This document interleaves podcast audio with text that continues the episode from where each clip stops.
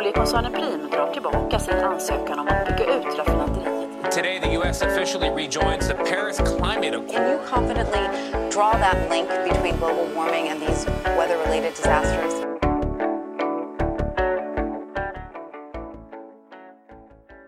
Hörni, välkomna till ett nytt avsnitt av Planet och politik med mig, Lorentz Tovatt. Vi har ett kanonavsnitt eh, denna vecka och det är med Jakob Dalunde som är Europaparlamentariker. Så det kommer absolut bli mycket fokus på EU helt enkelt. Och eh, det som är det just nu sexigaste klimatredskapet i hela världen, EUs utsläppshandelssystem helt enkelt. Eh, och lite järnvägsdiskussion naturligtvis. Eh, vi kör igång.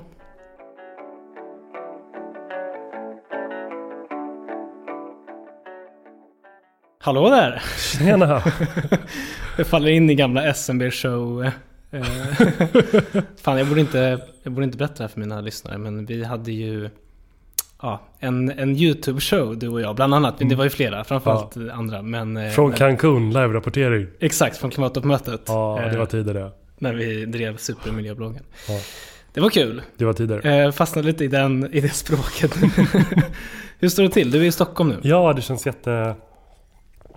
ehm, fint att vara hemma. Jag tog tåget ner um, i slutet på förra veckan. Mm, mm. Upp med det såklart. Upp. till Stockholm. Mm. Ehm, och här för att träffa familjen och spela in den här podcasten och ta lite andra möten. Eh, och så. Jag har två veckor i Stockholm nu. Mm. Kul att ha dig med. Kul att vara här. Du berättar, du är e- riksdags, eh, riksdags, eh, du är e- Europaparlamentariker Ja. och eh, vad, vad gör du i parlamentet? Vad är dina... Ja, men jag sitter i två stycken utskott där jag Mm. jobbar med klimatfrågan på, på olika sätt. Um, Europaparlamentet har ju ett, ett miljöutskott där man hanterar mycket miljö och klimatfrågor. Men sen så mycket av de frågorna ligger sen i utskottet för industri och energifrågor där jag sitter.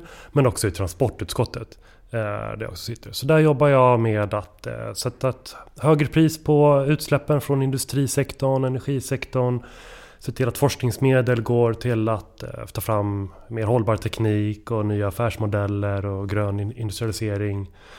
I transportutskottet jobbar jag med att bygga ut hållbar infrastruktur, göra det lättare för Europas tågbolag och köra tåg, Mm. Mm. bland annat. Vi ska återkomma tänker jag om vi hinner det till, Mm. till eh, just transporter och tåg. Men vi börjar med det som eh, eh, låter som det minst sexiga Mm. inom den globala klimatpolitiken men som är det kanske mest sexiga. Absolut. EU ETS. Exakt. Eh, European Union Emission Trading System. Precis. Alltså utsläppshandeln. Ja. Och jag, du- Förr i tiden försökte jag alltid, alltid säga EU ETS för att liksom lite grann sätta det. Men jag, jag har gett upp och säger numera alltid i svenska kontexten EUs utsläppshandel. Exakt, det brukar För jag också säga. det, Mm. det är lite mer tillgängligt. Så jag, försöker mer, jag, försöker, jag har gett upp att sätta EU ETS i den svenska kontexten. Utan säger alltid EUs utsläppshandel. Ibland brukar jag till och med bara säga EUs klimatpolitik rakt av. Ja. Så får det liksom bara... Ja. ja men liksom utsläppshandel, jag tror det är ganska svårt att greppa ens det. Mm. Vadå handla med utsläpp? Ja. Men här, sk- skulle, man, skulle man stoppa 100 personer på gatan och fråga Hej, vet, känner du till uh, koldioxidskatten? Så skulle de flesta kanske skruva lite på sig men efter ett tag skulle de flesta ändå säga Jo men om man höjer koldioxidskatten så blir det dyrare att tanka bensin. Ja, precis. Ja, man Ja, fattar lite grann ungefär hur det funkar. Men stoppar man 100 personer på gatan och frågar Hej, vet du hur EUs utsläppshandel funkar? Så skulle jag bli förvånad om ens en person av dessa 100 ens kände till att det existerande.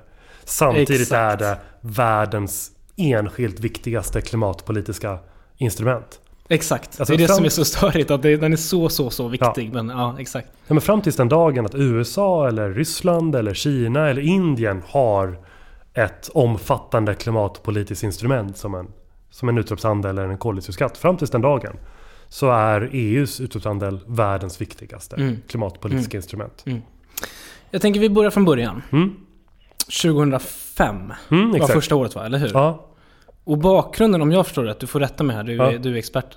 Eh, det var ju att man ville ha ett koldioxidpris Mm. i form av en skatt kanske. Man tittade på den möjligheten och då var ju det hela det här problemet att man inte ville ge EU beskattningsrätt. Eh, Exakt. Men vi ska faktiskt backa bandet ända, ja, ända till ja. Ja, ta- ta 1997 i Kyoto. Ja, okej. Där man hade det femte klimattoppmötet. Alltså samma, samma typ av klimattoppmöte man hade i Köpenhamn, i Cancun som vi pratade om tidigare och i Paris. Samma klimattoppmöte hade man då 1997 i Kyoto och då kom man överens om Kyotoprotokollet. Och det protokollet ålade EU att minska sina utsläpp med 5,2 procent. Vilket en del tyckte var jättemycket men idag är det ju väldigt lite. Och då, för att möta liksom, våra Kyoto-åtaganden så började EU fundera med vilket instrument ska vi använda? Och då var det många som pekade på Sverige. Titta, men Sverige har en koldioxidskatt. Det verkar fungera väldigt bra. Vi gör som Sverige, var det många som tyckte. Och sen så kom man då till problemet att för att hantera skattefrågor på EU-nivå så krävs det så kallad enhällighet. Att Alla det räcker med att ett enda land säger Europeisk koldioxidskatt, tack men nej tack, så blir det ingenting.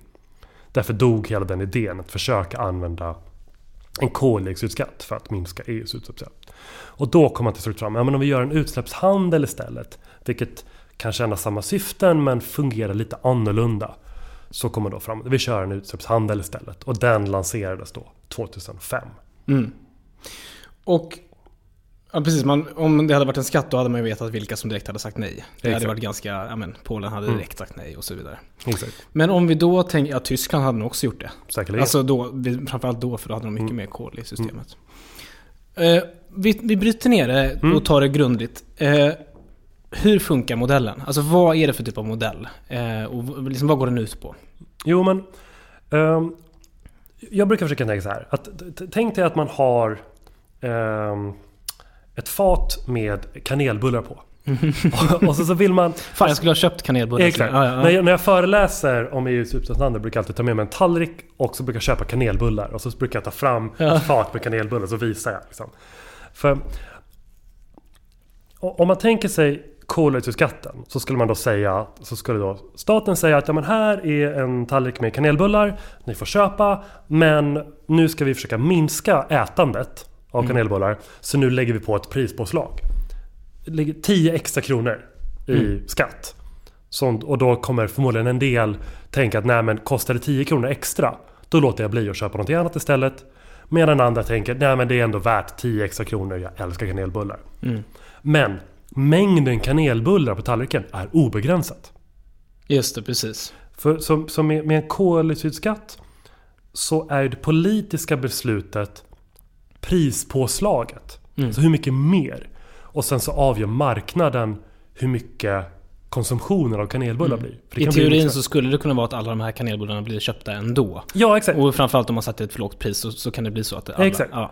Eh, och, och om vi då går tillbaks till vad analogin ska representera. Mm. Det kan mycket väl vara så att de flesta människor säger nej men jag, har, jag vill fortsätta köra min bensinbil. Jag har inte råd med en elbil. Jag har inte möjlighet att byta till biogas. Jag tar kostnaden och fortsätter. Mm. Det är då den så kallade priselasticiteten. Mm. Som, som då, och då blir ju i ett sånt läge så blir det fortfarande en positiv klimateffekt av koldioxidskatten eftersom att du drar in resurser som du kan använda för klimatåtgärder. Som att bygga ut järnvägen eller eh, bygga ut elbilar och elstolpar och så vidare. Men, men erfarenheten av koldioxidskatten är ju att det finns en massa människor som, som antingen väljer bort bilen eller köper en snålare bensinbil. Så att Mm. koldioxidskatten har ju en, styrande effekt. Mm. Med en utsläppshandel däremot, som man går tillbaka till de här kanelbullarna, så är det politiska beslutet istället hur mycket kanelbullar ställs det fram varje år? Mm. Att man då säger att ja men år ett så kanske man tittar på att ja men just nu så säljs det 100 kanelbullar varje år. Och då när vi börjar systemet så ställer vi fram då 100 kanelbullar det året. Och då hamnar man på ett ganska lågt pris när de sen auktioneras ut. Mm. Eftersom att man ställer fram lika mycket kanelbullar som folk ville ha förra året. Mm. Men sen kommer kruxet. Sen så det efterföljande året så ställer man kanske fram då 95 kanelbullar. Och eftersom att befolkningen ökar, ekonomin växer, så växer ju efterfrågan på kanelbullar, men tillgången minskar. minskar. Mm. Vilket innebär att när man då auktionerar ut det så får du ett successivt högre pris. Mm. Ehm, Vilket då skapar starkare incitament för företag att välja någonting annat helt enkelt. Mm. Så att om man går tillbaka till skillnaden mellan koldioxidskatt och utsläppshandel. Som en koldioxidskatt så är tillgången fortfarande obegränsad. Men politiken sätter ett pris. Mm. Och marknaden avgör om det blir en minskad konsumtion eller inte. Mm. Med utsläppshandel så är det politiska beslutet eh, hur mycket konsumtion får det bli. Mm. Och sen så avgör marknaden Själva priset. priset. Mm. Exakt. Mm. Så i, Det finns ju en massa människor som säger ja men utsläppshandel är dåligt, koldioxidskatt är bra. Ja, alltså det är inte helt säkert. Det finns en fullständig möjlighet för en utsläppshandel att vara mer offensiv Mm. om man bestämmer sig för en hårdare begränsning det, kring men- hur mycket utsläpp det får bli. Och det, det, det här tycker jag är ändå viktigt att i slutändan kokar det ofta ner till vil- vilka beslut politikerna tar. Exakt. Det vill säga antingen hur högt vågar vi prissätta, Ja. alltså i form av skatt, Mm. eller hur få kanelbullar vågar Ja. vi ställa ut på marknaden. och exakt. det kokar ner till att vara ett politiskt beslut och sen så kommer eh, liksom eh, marknaden sköta resten så att säga. Mm. Det, det, det finns en del för och nackdelar med de olika instrumenten.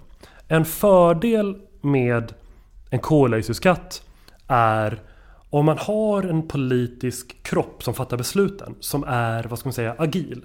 Att den kan ta beslut ofta och Mm. följa, följa en löpande utveckling. Fatta, fatta beslut varje år, eller Mm. till och med två gånger om året. Så kan du korrigera utsläppsan- eh, koldioxidskatten löpande. Mm. Att ja, men nu går utsläppen upp för mycket. Då ökar vi koldioxidskatten redan nästa år. Mm. Medan utsläppshandel lite mer till sin natur behöver vara mer långsiktig. Att man Just fattar det. mer långsamma beslut. Vilket gör att i, en, i, i Sveriges riksdag som är förmögen att fatta beslut snabbt och ofta så finns det fördelar att jobba med en koldioxidskatt. Men på EU-nivån som av sin natur är ganska långsam och lämpar sig bättre för att fatta beslut vart sjunde år. Så funkar det egentligen bättre skulle jag säga med en utsläppshandel. Mm.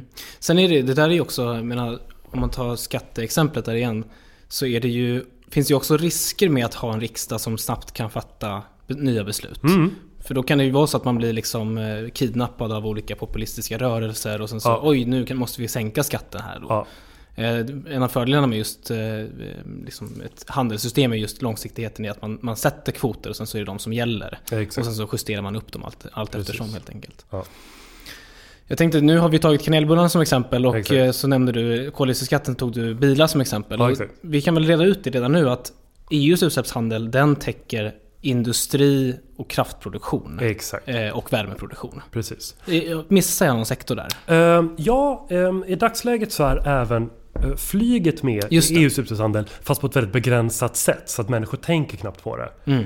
Men, men, men i grunden är det så att, att, att eh, på- på EU-klimatspråk så pratar vi om den handlande sektorn och den icke-handlande sektorn. Mm. Där den Mm. handlande sektorn är de utsläpp som täcks av EUs utsläppshandel. Alltså tillverkningssektorn och energisektorn. Plus då flygsektorn som är med lite grann halvt. Och sen så i den icke-handlande sektorn. Den täcks då av det som på EU-språk heter Effort Sharing Regulation. Som är då en, en, en bördefördelning där man då på EU-nivå bryter ner vad blir de olika länderna medlemsländernas liksom, ansvar att med egna nationella instrument Mm. som en koldioxidskatt eh, Vi återkommer till den tänker jag. Men bara för att ta ett exempel. Så att Ja. Då tänker man sig att SSAB som producerar stål, Exakt. de ingår. Ja, Eh, eh, Preems raffinaderier exakt. ingår. Precis. Eh, kraftvärme ingår. Precis. Så att egentligen, ja men mycket av den här produktionen som sker, Ja. eh, allt det ingår helt enkelt. Eh, och då måste man helt enkelt, och så som upplägget är då, återigen, då är det det här med kanelbullarna, då är det x antal utsläppsrätter i systemet. Ja. Och då får de helt enkelt köpa den mängden som de bedömer att de behöver helt enkelt. Ja, precis. Så att, Mm. så att, ehm, så att eh, SSAB måste då eh, göra en projektion över hur mycket utsläpp kommer vi sannolikt göra Mm. eh, i år och de efterföljande åren. Och sen så köper de då in det. Och sen så måste de i slutet efter varje år ehm, meddela eh, EU-kommissionen hur mycket utsläpp de har haft. Och sen så lämna in så pass många utsläppsrätter som motsvarar hur mycket utsläpp de hade. Så att hade Mm. de 15 miljoner ton, eh, eh, bara ta en siffra ut, ut luften är det alldeles för mycket men ändå. 15, vi säger 15 miljoner ton så måste de lämna in 15 miljoner utsläppsrätter. Mm. Och då, så att de då annulleras. Mm. Och här kommer då en del som eh, Många, kanske framförallt nationalekonomer men också liksom, vad ska man säga, högertyckare uppskattar med det här systemet. Det är ju det här med att man säger att om nu SSAB är riktigt skickliga, de Mm. minskar sin, eh, sina utsläpp under ett exakt. år. Då kommer de få utsläppsrätter över. Ja, Och det kan de då sälja till andra eh, företag i andra länder. Precis. Och då är själva idén bakom det här det är just att då görs utsläppsminskningarna där de är mest effektiva. Exakt. Där de är lättast att göra. Precis. Och det här kanske, ibland kan jag tycka att det, det resonemanget är för teoretiserande. Ja. Jag, jag delar inte helt meningen Nej. att det är så det funkar i praktiken alltid. Men, men det är ett av grund, de grundläggande syftena, att man liksom helt enkelt ska flytta utsläppsminskningarna där de är mest effektiva att göras. Mm. eh, Helt enkelt. Och, och det finns ju verkligen för och nackdelar. Men jag skulle säga att fördelarna är mer teoretiska. Mm. Ehm, Mm. Låt, låt, låt mig ta ett exempel. Nej, vänta, du menar nack- nackdelarna är mer teoretiska? Eller nej? Eh, nej men fördelen med att ha alla utsläppen i ett och samma system Mm, mm. där man minskar de utsläppen som är billigast att minska. Just det. Det, det låter väldigt bra i teorin men det finns i praktiken en del problem med det. Och, Ja, du, du menar så? Ja, jag Ja. håller helt med. Ja. Um, Låt mig ta ett exempel. Ehm, när jag, när jag ansvarade för, för liksom, de, de, de grönas förhandling kring förra reformen, förra mandatperioden, så, så var jag utsedd förhandlare av de gröna i Europaparlamentet eh, i, i, i processen att ta fram eh, parlamentets eh, position i industri och energiutskottet. Och då träffade jag då en massa olika företag som då påverkas av det här. Och det var en sån otroligt stor skillnad mellan energibolagen och industribolagen. Där energibolagen har ganska god möjlighet att om man ökar priset i EUs utsläppshandel så att kolkraften blir olönsam så har de goda förmågor att ja men, ja men då får vi helt enkelt lägga ner kolgruvorna och satsa på förnybar energi istället. Mm. De kanske knussrar lite grann men det är ändå, det är ändå ganska lätt att göra det. Mm. Industribolagen däremot har Många av dem inte, inte riktigt samma möjlighet att priset, om priset bara stiger så har man inte någon annat, annat alternativ att bara ta fram. Mm. Och där kan man då ta, ta stålbolagen exempelvis. Mm. Där, ja, det börjar nu komma alternativ men det är en bra bit bort innan det kommer in på marknaden. Vilket innebär att när, när det började bromsas i EU-systemet för de reformer som vi gröna ville driva på som skulle innebära ett högre pris så behövde vi ta väldigt mycket hänsyn till tillverkningssektorn. Mm. Medan energisektorn hade klarat av ett mycket högre omställningstryck. Mm. Så genom att ta hänsyn till industrins bekymmer så lämnade vi massa utsläppsminskningspotential på bordet. Mm. Att hade vi haft olika system, ett utsläppshandelssystem för ener- energisektorn och ett annat för industrisektorn. Mm. Så hade vi kunnat haft ett högre pris för, för energisektorn än vad tillverkningssektorn hade klarat av. Ja, man hade kunnat gå snabbare fram med Exakt. energi. Exakt. Vilket innebär att Lite beroende på vilka perspektiv har man. Är det viktigaste att utsläppsminskningen är så billig som möjligt? Eller är poängen att minska utsläppen så mycket som möjligt i de, sekt- i de sektorer där det är möjligt? Att så här, ja men okej, det kanske inte är möj- möjligt att gå lika snabbt framåt i industrisektorn. Men det går i energisektorn. Ja men då går vi snabbare framåt i energisektorn. Den möjligheten finns inte på samma sätt Nej. när du samlar olika sektorer i ett och samma system. Mm.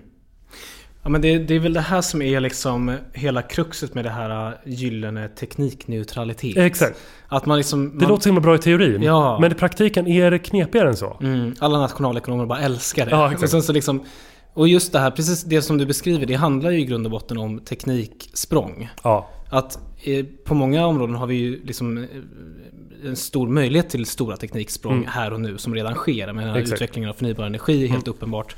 Sol och vind, de billigaste energikällorna i världen just nu. Eh, och och där, där har man den möjligheten. Och så, Mm. så när det gäller stål då, ja, men då är det hela processen som ska ställas om helt Ja. enkelt. Eh, ja, men det är verkligen... Eh, det, det är lite som att den här teoretiserande, det nationalekonomiska teoretiserandet har liksom eh, nästan fördröjt Ja. en del av omställningen faktiskt. Med Verkligen. det sagt, eh, när jag nu tittar på liksom vad händer i norra Sverige med de här industrietableringarna. Mm. Jag tror inte att det hade skett utan ETS. Alltså jag tror inte att de i sina kalkyler, när de ska Mm. titta på vad ska vi vara om 20 år? Ja, exakt. Om inte ETS hade funnits med i bakgrunden, Mm. då tror jag absolut inte att de hade landat där de hade landat helt enkelt. Verkligen. Jag menar, när de sitter där och gör sina kalkyler, att även om, när de fattar själva beslutet. Jag, jag vet inte exakt när de fattade det, men jag kan tänka mig att priset på en utsläppsrätt då, ja men låg väl någonstans kring kanske 20 euro, någonting sånt. Mm, precis, de fatt... Ja, precis. Ja, mm, ja just det. Jag, jag, 2016, jag- jag 2017. Ja. ki- killgissar här nu. Mm. Men de, de, de har ju skickliga ekonomer som tittar på men åt vilket håll pekar kurvorna. Mm, och de exakt. kanske räknar på att ja, men, när priset väl är uppe på låt säga 100 euro, till och med 200 euro, Mm. så finns det en helt annan lönsamhet. Så tilliten kring systemet är helt Mm. avgörande för att företag ska våga ta språnget Mm. och satsa på teknik som bara är lönsam vid ett högre pris på utsläpp. Jag tänker vi går tillbaka till eh, historia.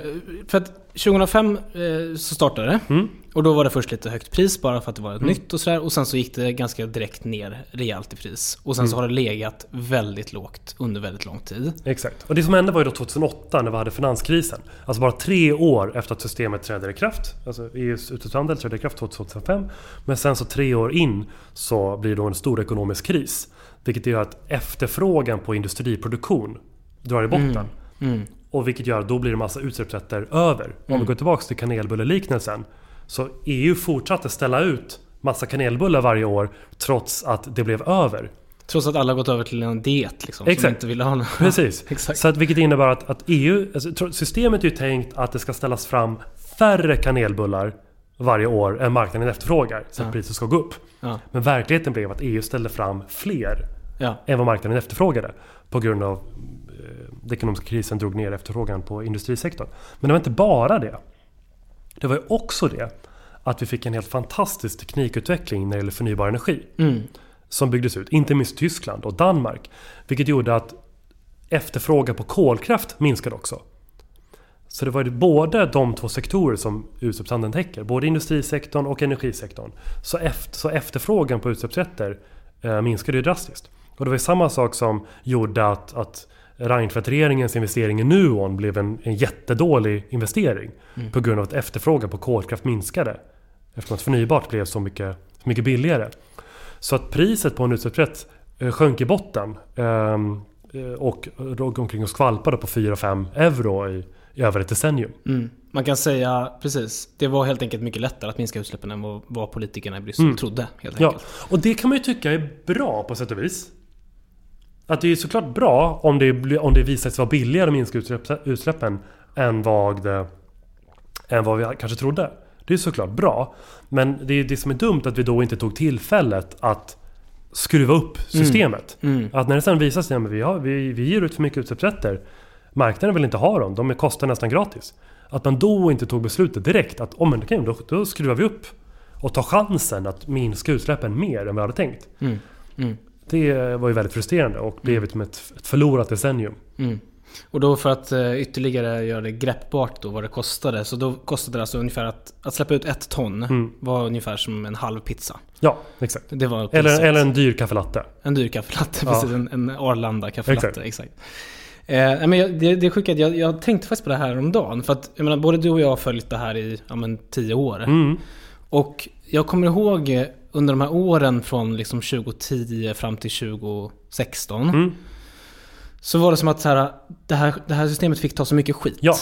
Och jag, liksom, jag tänkte, det var, så, det var flera gånger som jag bara, nej men fan ska man bara ge upp den här skiten? Ja. Ska vi bara lägga ner det här systemet Mm. och försöka med någonting nytt? Ja, men det, hela, hela miljösektorn, både Sverige och, och, och EU, var ju så inställd på att vi måste skrota Ja. utsläppshandel, vi kör en koldioxidskatt istället. Ja, ja.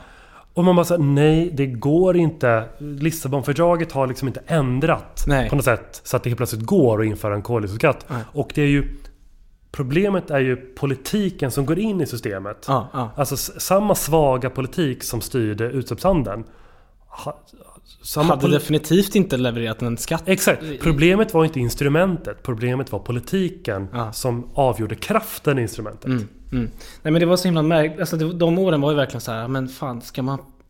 Ska man ge upp det eller ska det vara så här, men fan, nej, men vi, vi, vi, ger en chans Ja. till. Och så, jag kommer ihåg att vi försökte ju reformera det flera gånger. Mm. Och det var ju, alliansregeringen röstade ju ner Ja. ett jätte, jätteambitiöst förslag. Yes. Och liksom vi försökte och försökte och försökte. Och sen Mm. fick vi en grön regering. Och resten är historia. Och jag tänker att vi ska komma in på det nu då. Mm. Ehm, för 2016 hände det då någonting eh, otroligt. Eh, berätta. Ja, exakt. Nej men... ehm, kommissionen släppte ju då ett förslag om att med, med en ytterst modest förstärkning av EUs utsläppshandel. Där man då skulle då skriva, skruva upp den så kallade linjära Du reduktionsfaktorn. får, du får gå igenom hela den. Ja, exakt.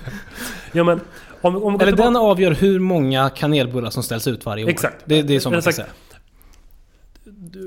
Precis. Hur mycket färre kanelbullar ska man ställa fram varje år?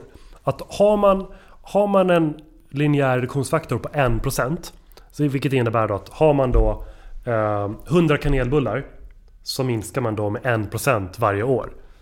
Så att år 1 100 kanelbullar, år 2 99. Att Ja. man minskar mängden kanelbullar som är tillgänglig för auktionering med 1% varje år. Mm. Och skulle man då ha en lin- linjär reduktionsfaktor på 2% så innebär det att ja, men då tar man då bort två kanelbullar det första året. Mm. Och så vidare. Så att ökar man den linjära reduktionsfaktorn så minskar alltså utsläppen Mm. snabbare. Mm. Och innan eh, den reformen som vi gjorde så låg då den linjära reduktionsfaktorn på 1,76%. Mm. Och EU-kommissionen eh, föreslog att öka den till 2,2%. Mm. Ehm, vilket då hade inneburit att vi skulle nått noll utsläpp eh, 2058. Mm. Vilket är alldeles för sent. Mm. Och det här förslaget från kommissionen också kom ju i samma veva som vi började närma oss eh, Parisavtalet. Och så. Men kommissionen kom då med sitt ytterst modesta förslag. Och sen så kommer det förslaget dels till oss i Europaparlamentet och sen så går det sen till ministerrådet. För att någonting ska bli gällande politik eh, i EU så måste vi i parlamentet och EUs regeringar vara överens om samma förslag. Ehm, Så det kom då till oss i Europaparlamentet och vi förhandlade hårt. ehm, eh, Och vi försökte då eh, dels öka den linjära reduktionsfaktorn så att utsläppen skulle minska snabbare.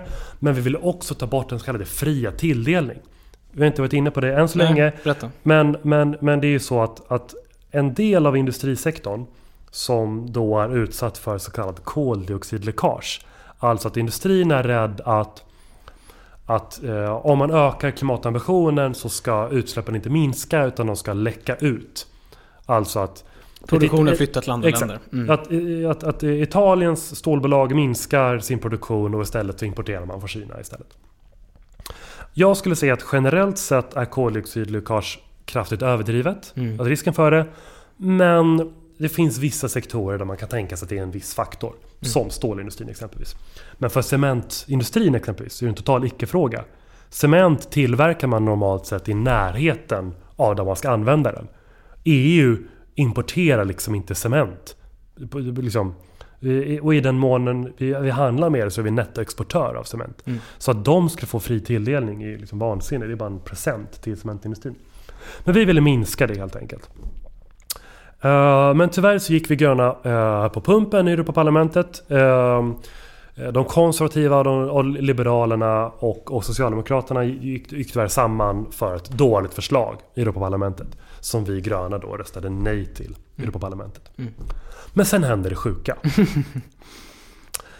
Det normala i, i, i EU-sammanhang det är att ja, kommissionen kommer med sitt förslag och sen så tar vi i parlamentet ett lite mer radikalt förslag och sen så kommer ministerrådet och kommer med ett mer konservativt förslag.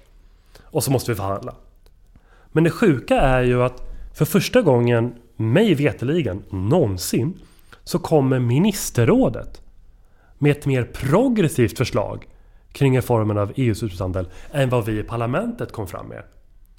Och vem var det som kom fram med det? Jo, det var en grön regering. Det var Ja. Isabella Lövin och hennes stab som hade tagit fram ett, ett, ett, en, en lite en ganska elegant ehm, förändring eh, av utsläppshandeln som skulle få ett, ett mycket mer progressivt utfall än det parlamentet har tagit fram.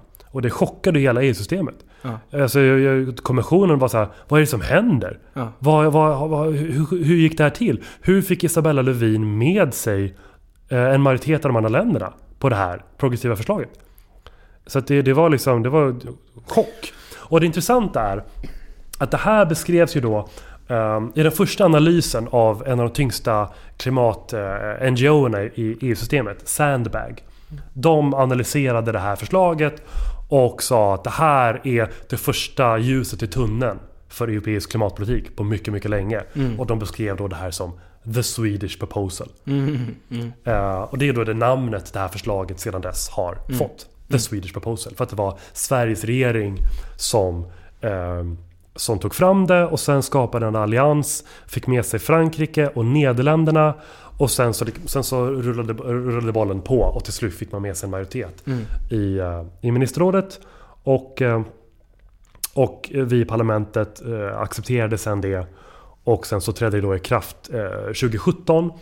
Och ganska snabbt så fyrdubblades priset. Mm, mm, Eh, från 5 euro till 20 euro. mm, mm.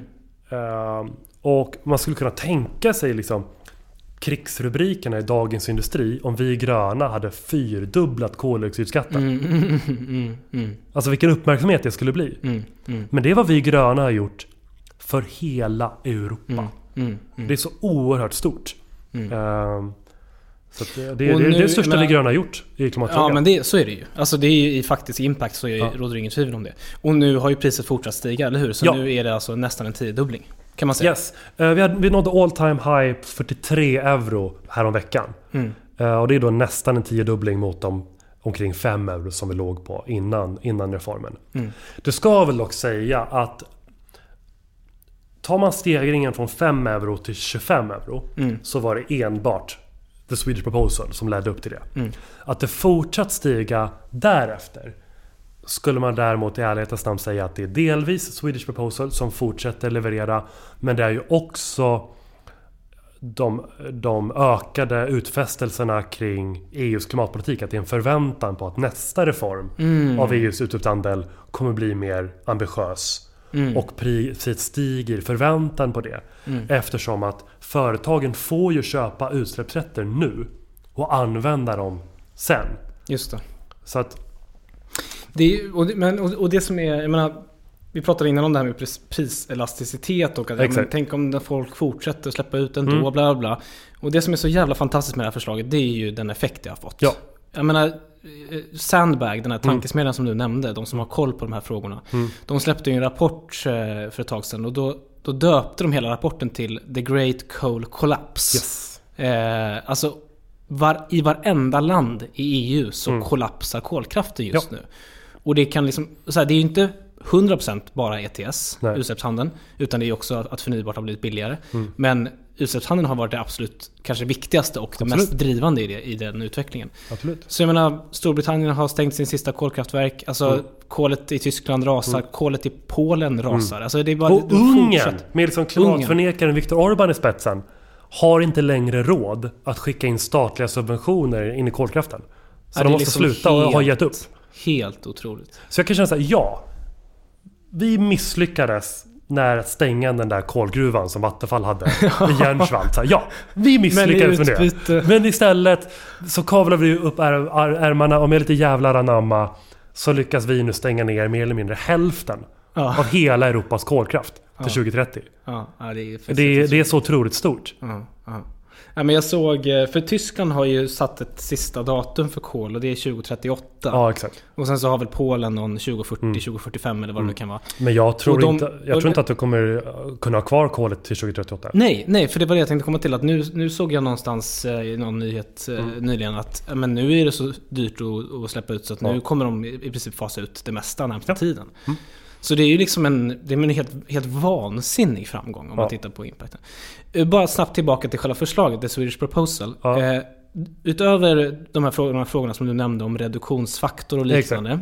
Mm. Så var det ju det som var den stora grejen var väl just detta med att alla de här kanelbullarna som hade ställts fram på bordet. Exakt. Som hade blivit över. Ja. De plockades bort. Ja, om man, om man går tillbaka till kanelbulleliknelsen. Så tänker man så ja men EU ställer Jävligt, fram... su- jävligt sugen på ja, kanelbullar. exakt. Ja, men om, om EU då ställer fram 100 kanelbullar eh, varje år och folk köper 70. Så att det blir, varje år blir 30 kanelbullar över. Då har man då ställt in dem i, som ett skafferi. Som då, och det skafferiet kallar då för, kallas då för marknadsstabiliseringsreserven. Mm. Och då är då tanken att, att eh, finns det för mycket utsläppsrätter på marknaden Vilket, vilket gör att priset sjunker. Så stoppar man in utsläppsrätter, i, eller kanelbullar, i det här skafferiet. Vilket gör att det ska bli en bättre balans mellan efterfrågan och tillgång. Vilket ska då upp, få, få upp priset. Mm. Men problemet är att så fort priset stiger så plockar man ut kanelbullar igen. Mm. Så att utsläpp, alltså kanelbulleätandet minskar ju egentligen inte. Mm. Så att så som marknadsstabiliseringsreserven ursprungligen var designad innebar inte att min, utsläppen egentligen minskade. Nej, utan bara senare lades. Och det som då The Swedish Proposal handlar om är att man begränsar hur mycket utsläppsrätter får det finnas i marknadsstabiliseringsreserven. Eller hur många kanelbullar får det finnas i skafferiet innan man börjar slänga dem därifrån. Exakt, efter ett visst tag så blir kanelbullarna dåliga och då slänger man dem. Exakt.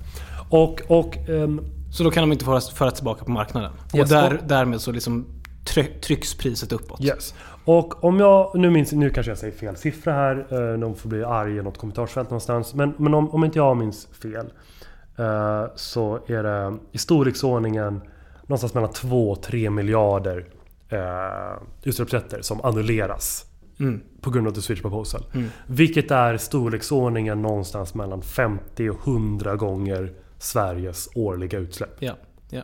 Nej, men det är, Det är så mycket som annulleras. Precis. Tack du- vare The Swedish Proposal. Och det sjuka är att när vi säger att det här är 50 gånger Sveriges årliga utsläpp så är ju det så att säga bara dem. Ja. Men, men effekten totalt från förändringarna är ju Ja. mycket större än så. Ja, alltså på grund av att kolet nu fasas ut. Liksom. Så det är ju en helt enorm. Ja. Och det är, bara, det är en, så jävla ironisk eh, del i detta. Det är ju liksom moderater som håller på att gasta sig hesa över nu tvingas vi importera kolkraft trots att det inte ens stämmer. Ja, ja.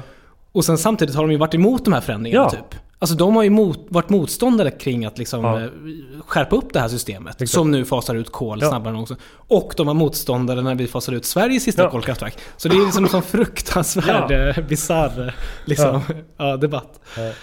Du, vi måste hinna prata lite om, om järnväg. ja. Ehm, för du har ju jobbat, framförallt förra mandatperioden så har du jobbat väldigt mycket. Det gör du ju fortfarande. Mm, men men vad, vad, vad händer inom järnvägssidan på EU-nivå? Jag, ska, jag, jag lovar mina lyssnare, vi ska ha ett järnvägsavsnitt renodlat också någon gång. Men, Ja, vi, ja. men vi, liksom, nu när vi ändå har det här så tänker jag att vi ska prata lite om järnväg. Ja men ehm, vi upp, precis innan pandemin så upplevde vi en, en tågrenässans. Ehm, och eh, öppnade man eh, eh, franska eh, anrika tidningen Le Monde så kunde man därom eh, läsa om så här, Le Renaissance du train, alltså en tågrenässans. Och det intressanta är att när man sen bläddrar ner lite grann så refereras man till så här, Le famöse flygskam. Eh, och där, där liksom där man då liksom refererar till att, att det finns en rörelse av massa människor eh, inspirerade av Greta Thunberg och Sverige men över hela Europa så så finns det massa människor som vill välja bort flyget och istället välja tåget. Vilket ökar efterfrågan på regionala tågbiljetter, höghastighetsbanor men inte minst nattågen som upplever då sin, sin, eh, sin renässans. Så det går ju verkligen åt, åt rätt håll men fortfarande alldeles eh, för långsamt.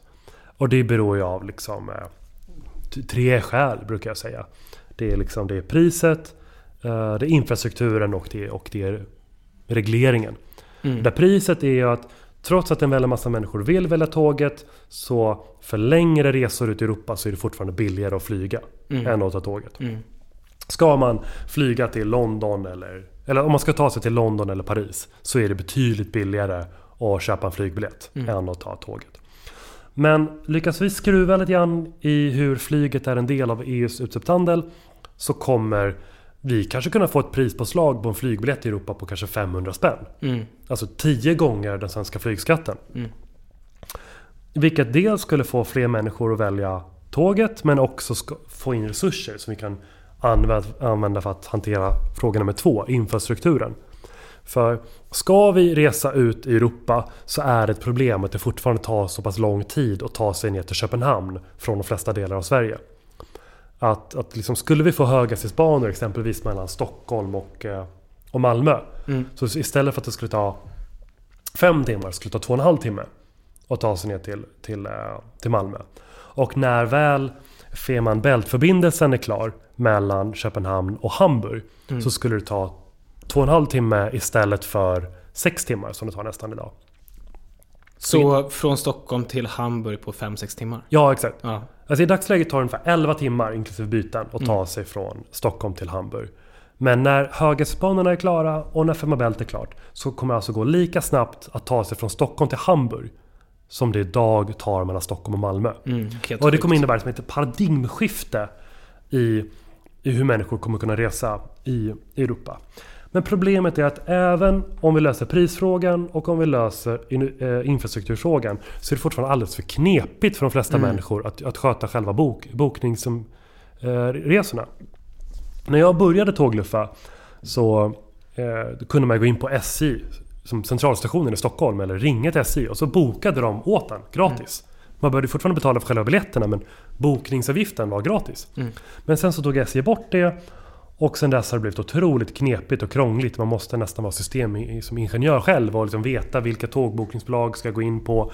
Vad kan jag boka härifrån och dit och därifrån och hit. Eh, Alltså jag som har tågluffat mycket, jag blir helt rosenrasande. Ja. Och jag bara säger bara det, bara det faktum att det inte är digitaliserat. Ja, Att det är liksom så här, jag har ju bokat väldigt mycket via den här äh, Kalmar-killen. ja exakt. Ivar. Ja, han är helt underbar. Alltså, Ja, jag älskar verkligen honom. Och då är det ändå så här att jag måste ringa till honom och Ja. så får han fixa allting åt den och Ja. han gör det och han är ju fantastisk. Men sen så är det typ så här, sen får man möta upp hans fru på centralstationen så har hon biljetterna med sig. Ja. Och alltså på ett sätt är det jättesympatiskt och gulligt men, man kan liksom inte förvänta sig att, en, att fler ska kunna välja det alternativet om det Nej, är nej. så jävla krångligt. Nej men han sitter ju där och bokar och så får hem pappersbiljetter. Ja. Och så ligger han s- s- sorterade i olika kuvert och sådär. Ja. Det, är- det är jätte, jättefint men det är väldigt ineffektivt. Eh, men det som måste ske är ju att man måste kunna ladda ner en app eller gå in på en webbplats. Skriva in att jag är i Uppsala men jag vill till Bologna. Och så ska man kunna se alla tågbolagen, alla sträckningar, alla byten och komfortklasser och finns det bistro och så, så boka en sammanhängande resa. Men det här går ju inte i dagsläget och det är därför vi har den här tågsemestergruppen med över 100 000 svenskar. Det enda folk pratar om är hur gör man för att boka en, Mm. Mm. en tågresa. Och man skulle kunna leka med tanken att det skulle finnas en, en Facebookgrupp som heter Flygsemester. Mm. Där liksom 100 000 svenskar skulle ställa sig Hur gör man egentligen för att boka en, tågre- för att boka en flygresa? Mm. Och den tanken är ju liksom lite fånig. Men en gång i tiden var det ju svårt att boka flygresor. Mm. Alltså när vi var små och liksom för våra föräldrar. Man kunde inte ladda ner en app. Mm. Det fanns ju ingen Skyscanner, kajak. Utan man gick ju fysiskt till sin lokala resebyrå. Som gjorde precis som Ivar gjorde. Som vi nyss nämnde för tåget. Så gjorde de för flyget. Mm.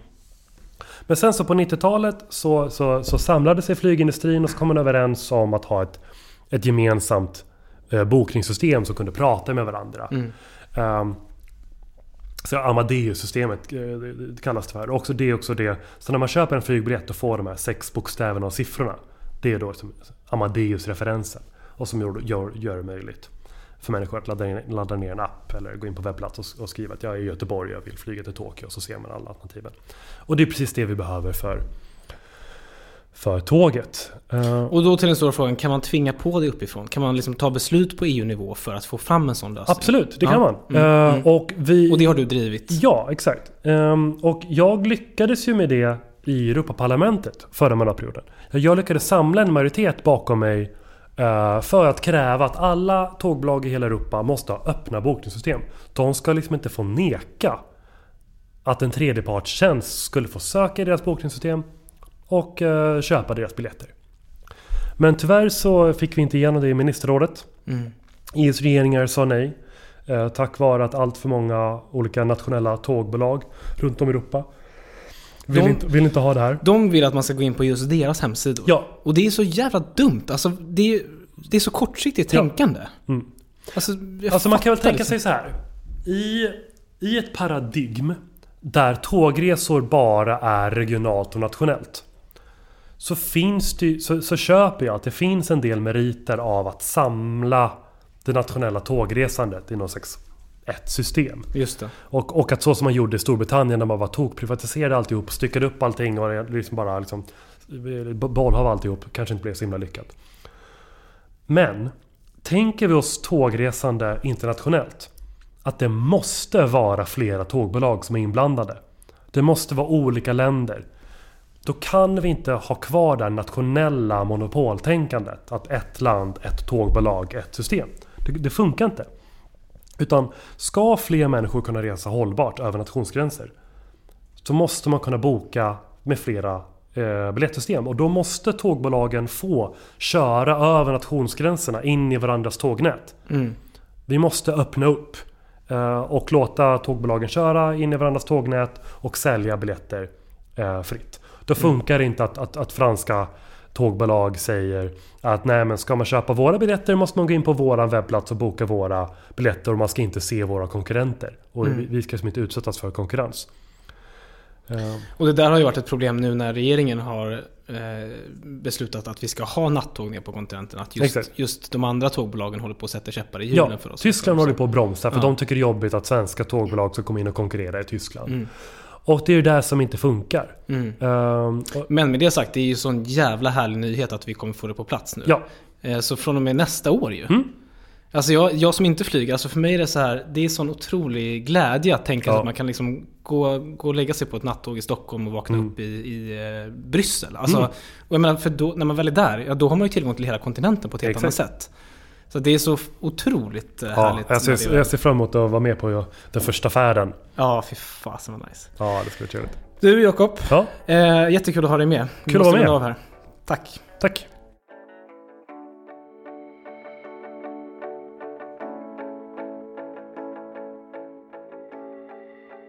Tusen tack för att ni har lyssnat eh, och eh, hoppas att ni alla får fina tågsemestrar framöver. Eh, det längtar i alla fall jag till när pandemin har lugnat ner sig. Ehm, tack till Christian Hanner som eh, hjälper mig med klippning, eh, ljud och vignett och vi hörs igen om en vecka.